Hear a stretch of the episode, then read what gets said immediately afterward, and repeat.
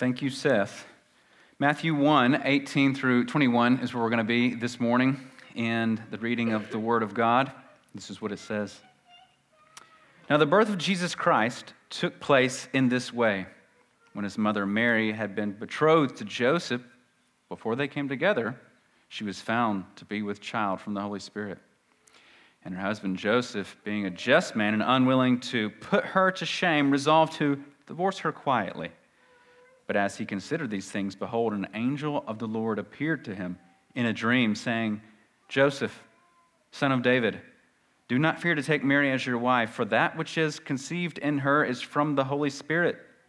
She will bear a son, and you shall call his name Jesus, for he will save his people from their sins. This is the word of God. Thanks for coming, and you can be seated. I'd like to pray before I begin. Please bow with me.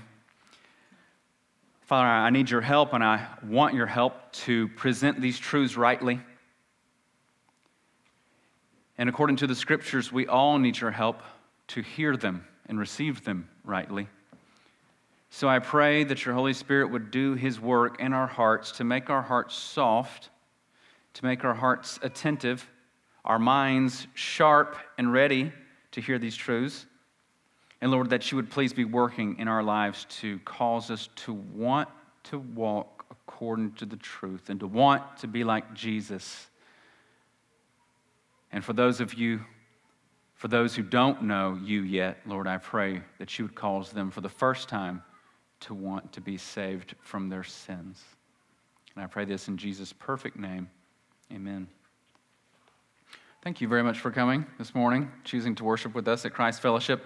I'm so glad that you're here. And of course, it's not a coincidence that you are the ones here to hear this message this morning. God has a word for you this morning. Do you believe that? God has a word for you this morning from his scriptures. We're continuing to compare and contrast the two kings that we find in the Christmas narratives of the Bible. We find the Christmas narratives in the Gospels of Matthew and in the Gospels of Luke. And those two kings that we find in those narratives are, of course, King Jesus and King Herod. Well, these two couldn't be more different. So I'm creating, as you know, five sermons where I'm showing and talking about the five differences found between the two of them in these two Christmas narratives. Five different things that I was able to pick up on. There's probably more. But the first one that we talked about was the humility and the pride of these two kings. The second one was the truth and the lies. The wisdom and the folly was last week. And today we're going to be talking about two kings, Savior and oppressor. That's what I've titled the message this morning. Two kings, Savior and oppressor. Now, concerning those two, concerning these things, those that we count in our lives, in our world, as saviors, and others that we deem as oppressors, the one brings liberty, Savior, and the other takes it away, doesn't he? An oppressor. One gives hope, and the other, of course, despair. One's loved, and the other's hated. There are no oppressors that are loved, they're only hated. One's admired and the other's despised. For one, we're thankful that he came, and for the other, we long for him to be gone the day that he's gone. They couldn't be more opposite saviors and oppressors. And like I already said, the two kings we have in our account, they couldn't be more opposite either. Concerning Herod, now, we do learn plenty of him from the text of the Bible. However, we learn a lot more about the facts of his life through historians, just through historians out there in the world. Josephus had things to say about him. Other historians, both ancient and modern, have written a lot about Herod because the Bible's not supposed to be all about Herod, so God doesn't focus all on Herod. Well, from his article, titled Meet Herod the Great ruthless ruler of the Jews by a gentleman named Zach Zavada. Zach said this Herod worked well with, the, with Israel's Roman conquerors. As a skilled politician, he knew how to get things done.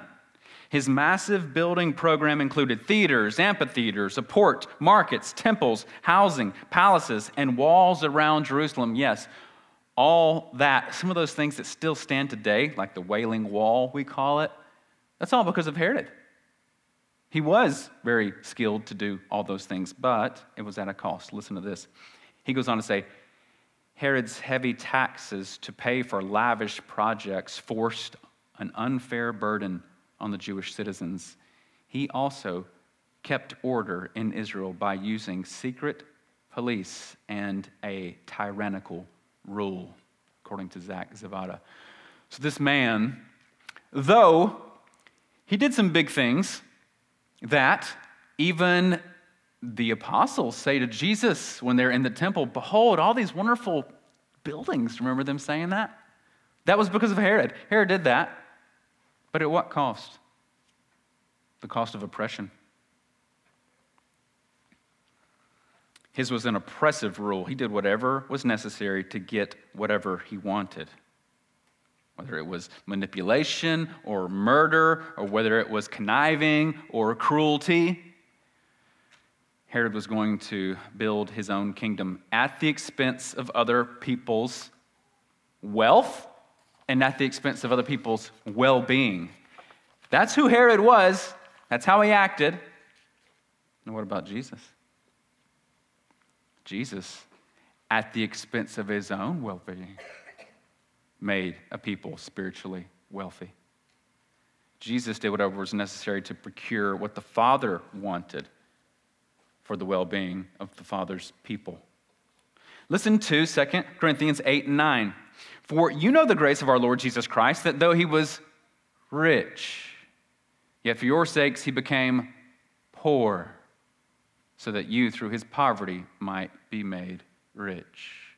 What a contrast from Herod, right? Like we sing in the Christmas song, Christ was born for this.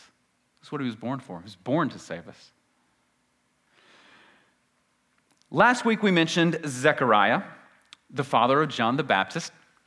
When he got his speech back, when he wrote on that tablet, His name is John, well, the Lord miraculously gave him his speech back. Why did he lose his speech? Well, because he doubted. He doubted the Lord's truth, he doubted the Lord's word, which was through the angel Gabriel.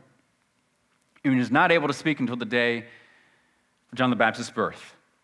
So when he finally wrote down, His name is John, and fulfilled what he was supposed to do, he got his speech back. And what's he do except let out this long and really beautiful prophecy? We read part of it last week. Another part of it says this He's prophesying about his own son and about what his son will do for the Messiah. Listen to what he says. Because in, in this prophecy that's mainly about John the Baptist, we get truths about Jesus, the Savior. Luke 1, Luke 1, 76 and 77 says this. And you, child, that's John the Baptist, will be called the prophet of the Most High, that's Jesus. For you will go before the Lord to prepare his ways, to give knowledge of salvation to his people in the forgiveness of their sins. See, Jesus is that Savior for our sins. Remember how I read earlier that the angel said to Joseph, she will bear a son, and you shall call his name Jesus, for he will save his people from their what? Sins. Exactly. Jesus is the Savior for our sins. Did you know that the name Jesus means the Lord saves? Did you know that? In Hebrew, it's the word Yehoshua. In Aramaic, it's Yeshua, as you've heard and it means the Lord saves.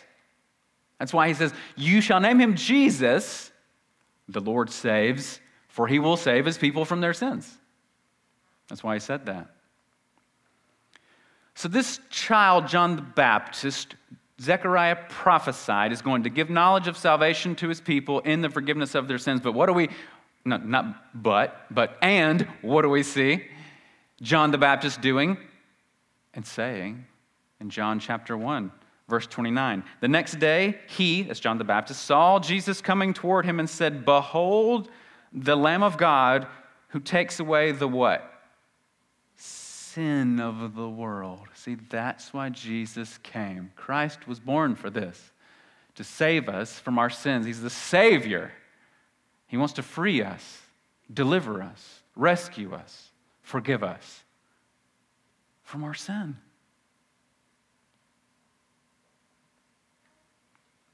What a Savior. And this is how Jesus saves us by conquering our sin problem. See, that's your biggest problem your sin. This is your biggest problem. All your other earthly problems, they pale into, in comparison to that one. Your sin is your biggest problem. Because, see, question. I've got a, a list of questions here for you that I really want you to think about. Because we think we have problems, and some of us do. I get that. But sometimes our problems need to be put in the right category of our biggest problem. What if you get that job that you want, but die in your sins unforgiven? What if you get that spouse that you want, but die in your sins unforgiven? What if you get that house that you want, but die in your sins unforgiven? What if you get that retirement that you want, but you die in your sins unforgiven? What if you get that healing that you want, but die in your sins unforgiven? You see, none of these things matter without a Savior. None of them. Because some of us will deem that we have these problems of maybe I don't have the job I want, maybe I don't have a spouse, the house, the retirement, the healing. These are my problems they need to be checked by your biggest problem. If your biggest problem isn't taken care of, then what if you get all those things? What if you get all those things, but die in your sins unforgiven? None of these things matter without a Savior. Your sin is your biggest problem. And your sin is oppressive. And the ultimate oppressor, the devil, uses it to keep you oppressed. Okay? Your sin is oppressive to you, and the ultimate oppressor, the devil, uses it to keep you oppressed. But listen to this from Jesus in Luke 4 16 through 21. You might remember this.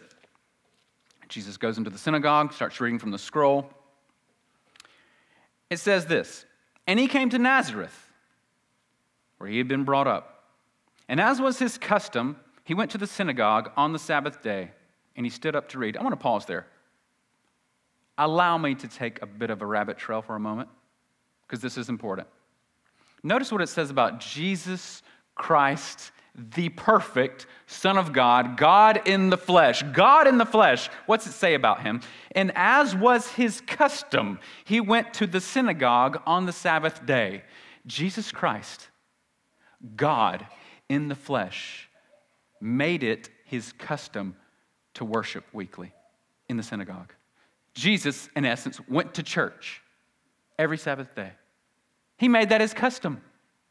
Jesus went to worship weekly.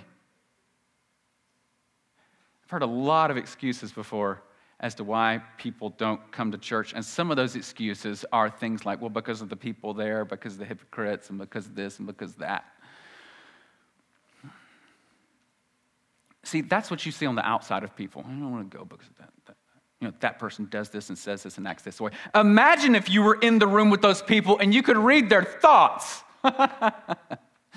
All of them at once. You could hear what they were thinking. And Jesus still went to church with them. All right? Now, I, get, I, grant, I grant you this. Sometimes there are legitimate reasons why we can't come to church. You're, you're, you're out of the state, you're sick, something like that. This is not a guilt trip on anybody at all. Nothing like that. I'm just saying, look at Jesus, perfect Son of God, God Himself.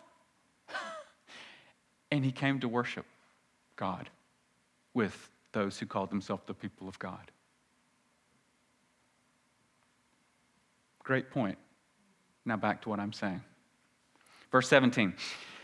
And the scroll of the prophet Isaiah was given to him. He unrolled the scroll and found the place where it was written. He's reading now from Isaiah chapter 61. He reads verses 1 and 2. He may have read more, but this is what we need to focus on.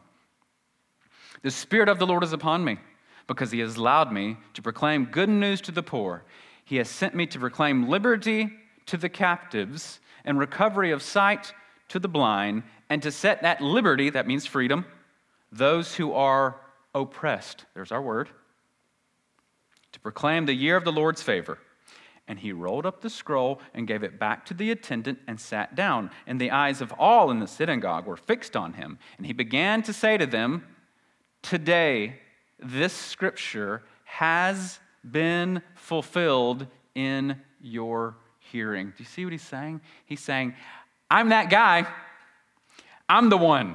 The Spirit of the Lord is upon me because he has anointed me to proclaim good news to the poor. He has set me to proclaim freedom, liberty to the captives, and recovery of sight to the blind, and set at liberty those who are oppressed. Jesus said, This is why I came.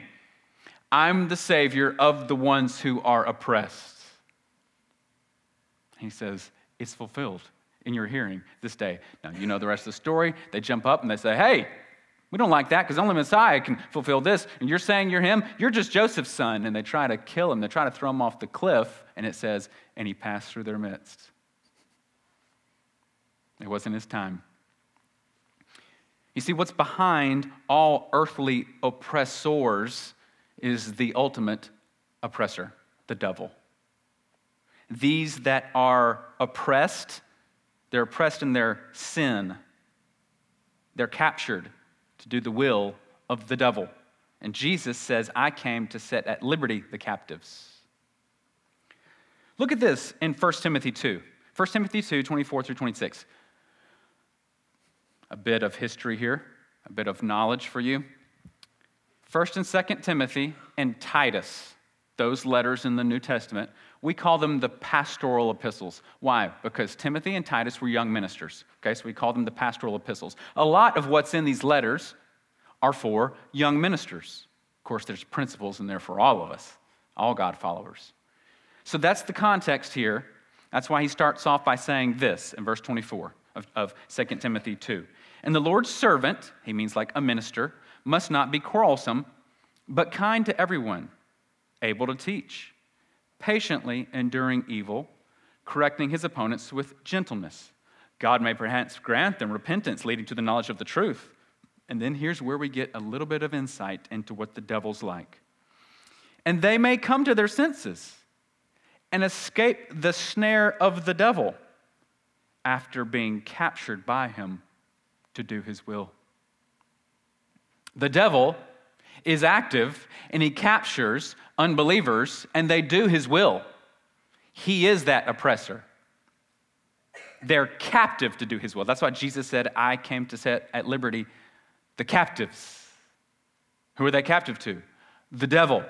In doing what? His will. What's his will? That they sin and stay in their sin and die in their sin. Because he knows where he's going. He knows he's going to be cast into the lake of fire and he wants to take everyone with him who he can. He hates you and he especially hates your children. That's why there's such an onslaught against the youth of our day. And that's why there's an onslaught against babies in the womb. He hates children and he hates you. And he wants to keep you captive to your sin. And one of his greatest techniques is making you think you're free even though you're captive. You want real freedom? Do these wicked things that'll make you free. It'll be a revolution. You'll be set free.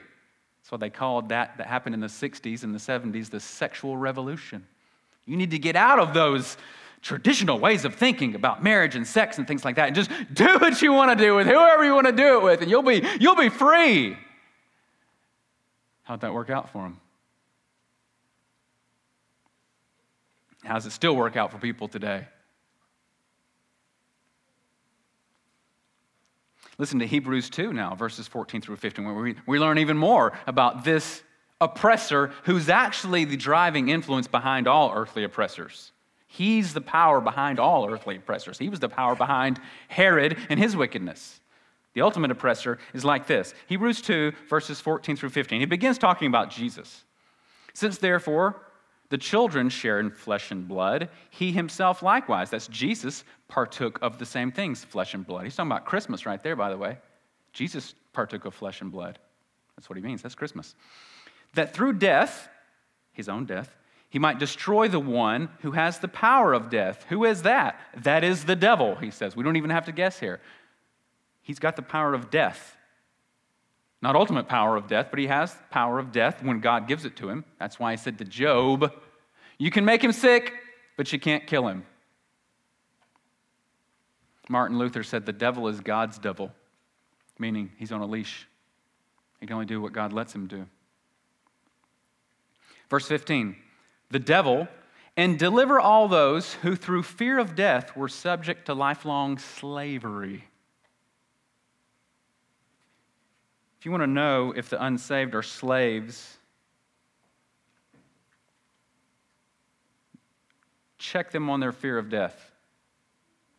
It says here that the devil uses the fear of death to keep people slaves.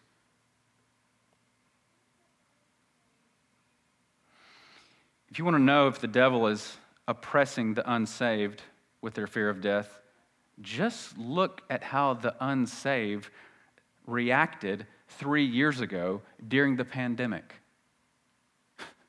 I mean, when a new virus hit our, hit our world, a new virus hits our world, we don't know much about it. A virus, mind you, that had a 98% survival rate. You know what that means? Only 2% of people that got it died from it. Now, granted, I'm not downplaying anyone's death that passed away from the coronavirus, not at all. But what I'm saying, the only point I'm trying to make here is that a virus hits our world with a 98% survival rate. And how did the unsaved act during that? How did the unsaved act during that? The world was shut down almost. Talk about fear of death. I saw some people that were normally somewhat level headed unbelievers, if, if an unbeliever can be level headed, um, just freak out. And some Christians even took their marching orders from them. I mean, look at how much fear gripped the hearts of the unsaved. Look at how selfishly and erratically the unsaved acted during that time. You know why? Because they fear death so much. They are gripped by it, they're controlled by it. And of course, I'm not saying that we shouldn't have a healthy balance, a balanced sense of uh, wanting to avoid those things that can kill us, but there's a difference between common sense and being controlled by your absolute terror of death. I mean, guess what I do when I get in a car? I put my seatbelt on. You know why? I, am not wanting to fly through my windshield and die if I get in a wreck. Of course, there's, there's common sense there, but what I'm saying is this I'm not gripped by this fear. It doesn't control my life. But for unbelievers, the devil uses their fear of death, it says in Hebrews, to keep them captive. This is one thing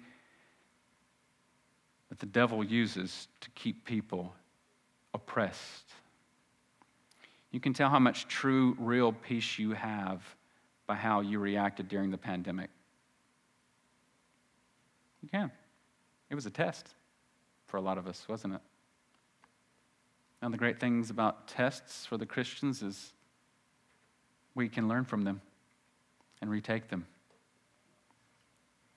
The Bible says it's appointed to man once to die, and after this, the judgment. Guess what? We all know that unless Jesus Christ comes back first, no one gets off the planet alive.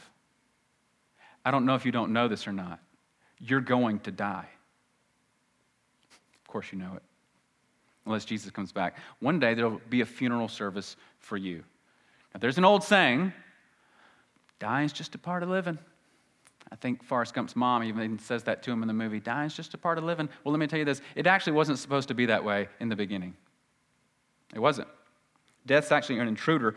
The Bible calls death an enemy. Death's now here because of sin, the first sin of our original parents, Adam and Eve. Because concerning the fruit of the tree of the, of the knowledge of good and evil, the Lord said to them, On the day you eat of it, you will surely die. Death entered the world that day, and with death came decay, disease, suffering, death, the curse upon the whole planet. All that came in that day. And those are now, unfortunately, a part of our reality because death came through sin, the Bible tells us. Death's our great enemy, and no man escapes its grip. Nobody. Except for one. There was one man who escaped its grip. Jesus Christ came to the world, born of the Virgin Mary, and he perfectly obeyed all of God's righteous laws, the ones that you and I haven't kept. You see, where the first man, Adam, failed, that he didn't obey God, the last ultimate Adam, we're told in the scriptures, the God man, succeeded. Because the Bible says he was tempted in every way that we are, yet without sin. He was sinless, unlike us, we're sinful. But Jesus willing to chose, he willingly chose to take that punishment for sinners. The sin, this, the punishment that we deserve, punishment that we deserve, the punishment that we deserve. I've noticed in media and things like that, people like to talk about what they deserve.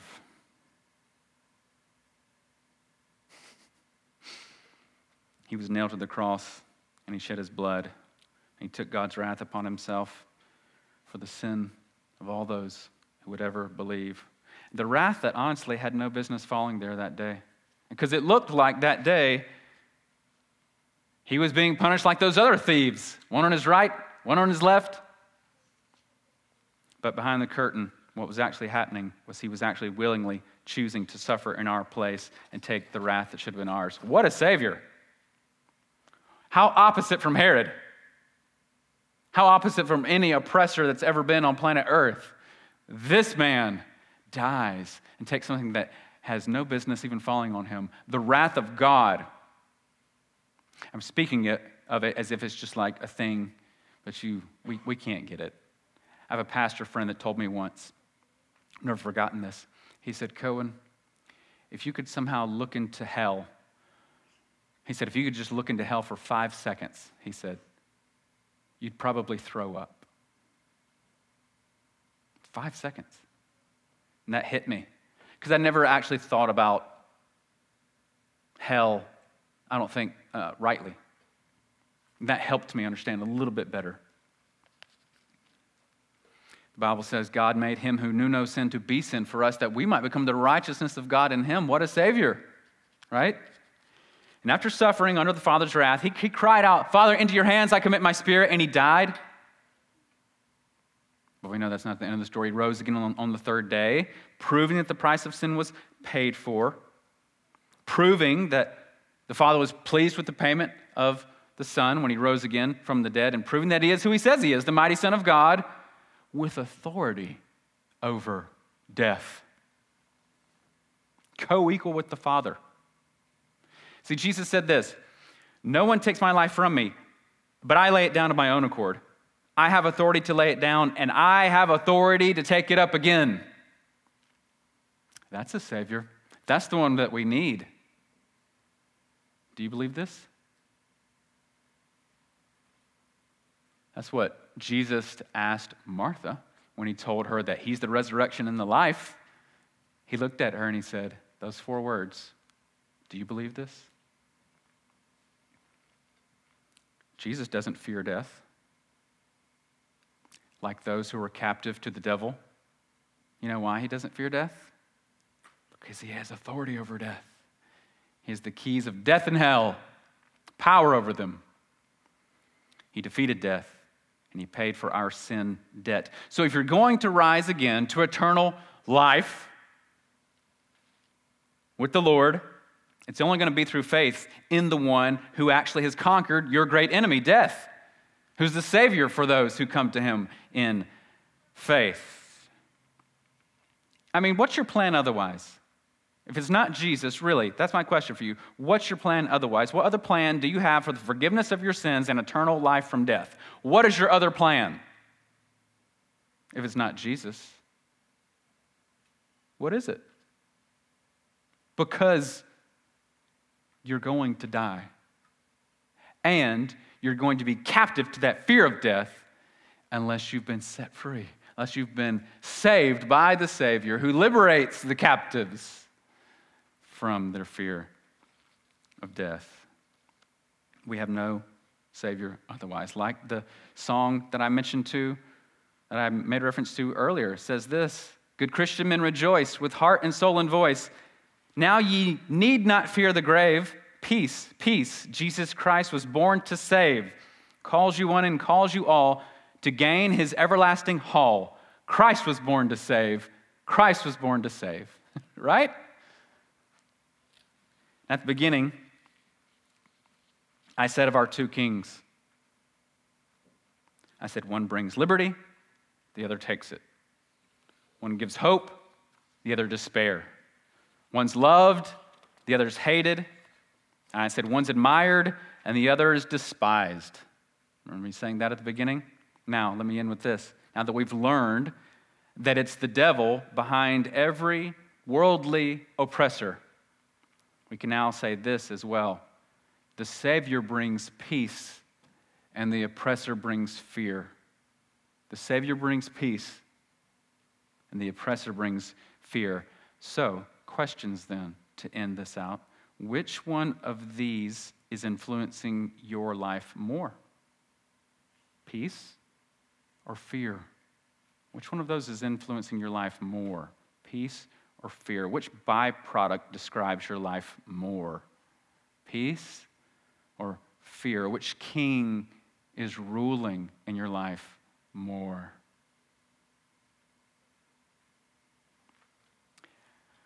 If you do find yourself too often overwhelmed by fear, overcome by anxiety, gripped by these things, I can promise some things are true about you. You're not in the scriptures as often as you need to be and you're not praying as often as you need to be, and you're not among God's people as often as you need to be. I know that that's true about you if you're being ruled and controlled by your fear and by your anxiety. Now, lest you think, how does Cohen know that? How did he know that? Is he magic? No. I know that because guess what? I've been there. When fear and anxiety and worry grip me more than they should be. You know what's true about Cohen? Not in the scriptures as often I should be, not praying as often as I should be. That's, how, that's why I know, because I've been there. I'm just like you. And I'm here as your pastor trying to help you. Not only help you, Christian, who struggles with these things, but help you, non Christian, to know that Christ was born to save he is the Savior. So make the necessary steps to submit to and follow the right King, the King who saves. Father, we thank you that you sent your Son, Jesus Christ, to save sinners, to rescue those who are oppressed. As the Word of God says, that they are captured by the devil to do his will, they are in fear of death and subject to lifelong slavery. Lord, thank you that Jesus Christ saves those. He liberates the captives. He sets them free, free through his death, burial, and resurrection. I pray, Lord, for sinners that they would be saved, that they would believe this, that they would fall on Jesus Christ with all the weight of their sin, fall on him and be saved. And help, and help us Christians, Lord, to fall on the truths of your word to put all of our weight upon those truths and live them out and experience that peace that the Savior brings, not the fear that the oppressor gives. We pray this in Jesus' name. Amen.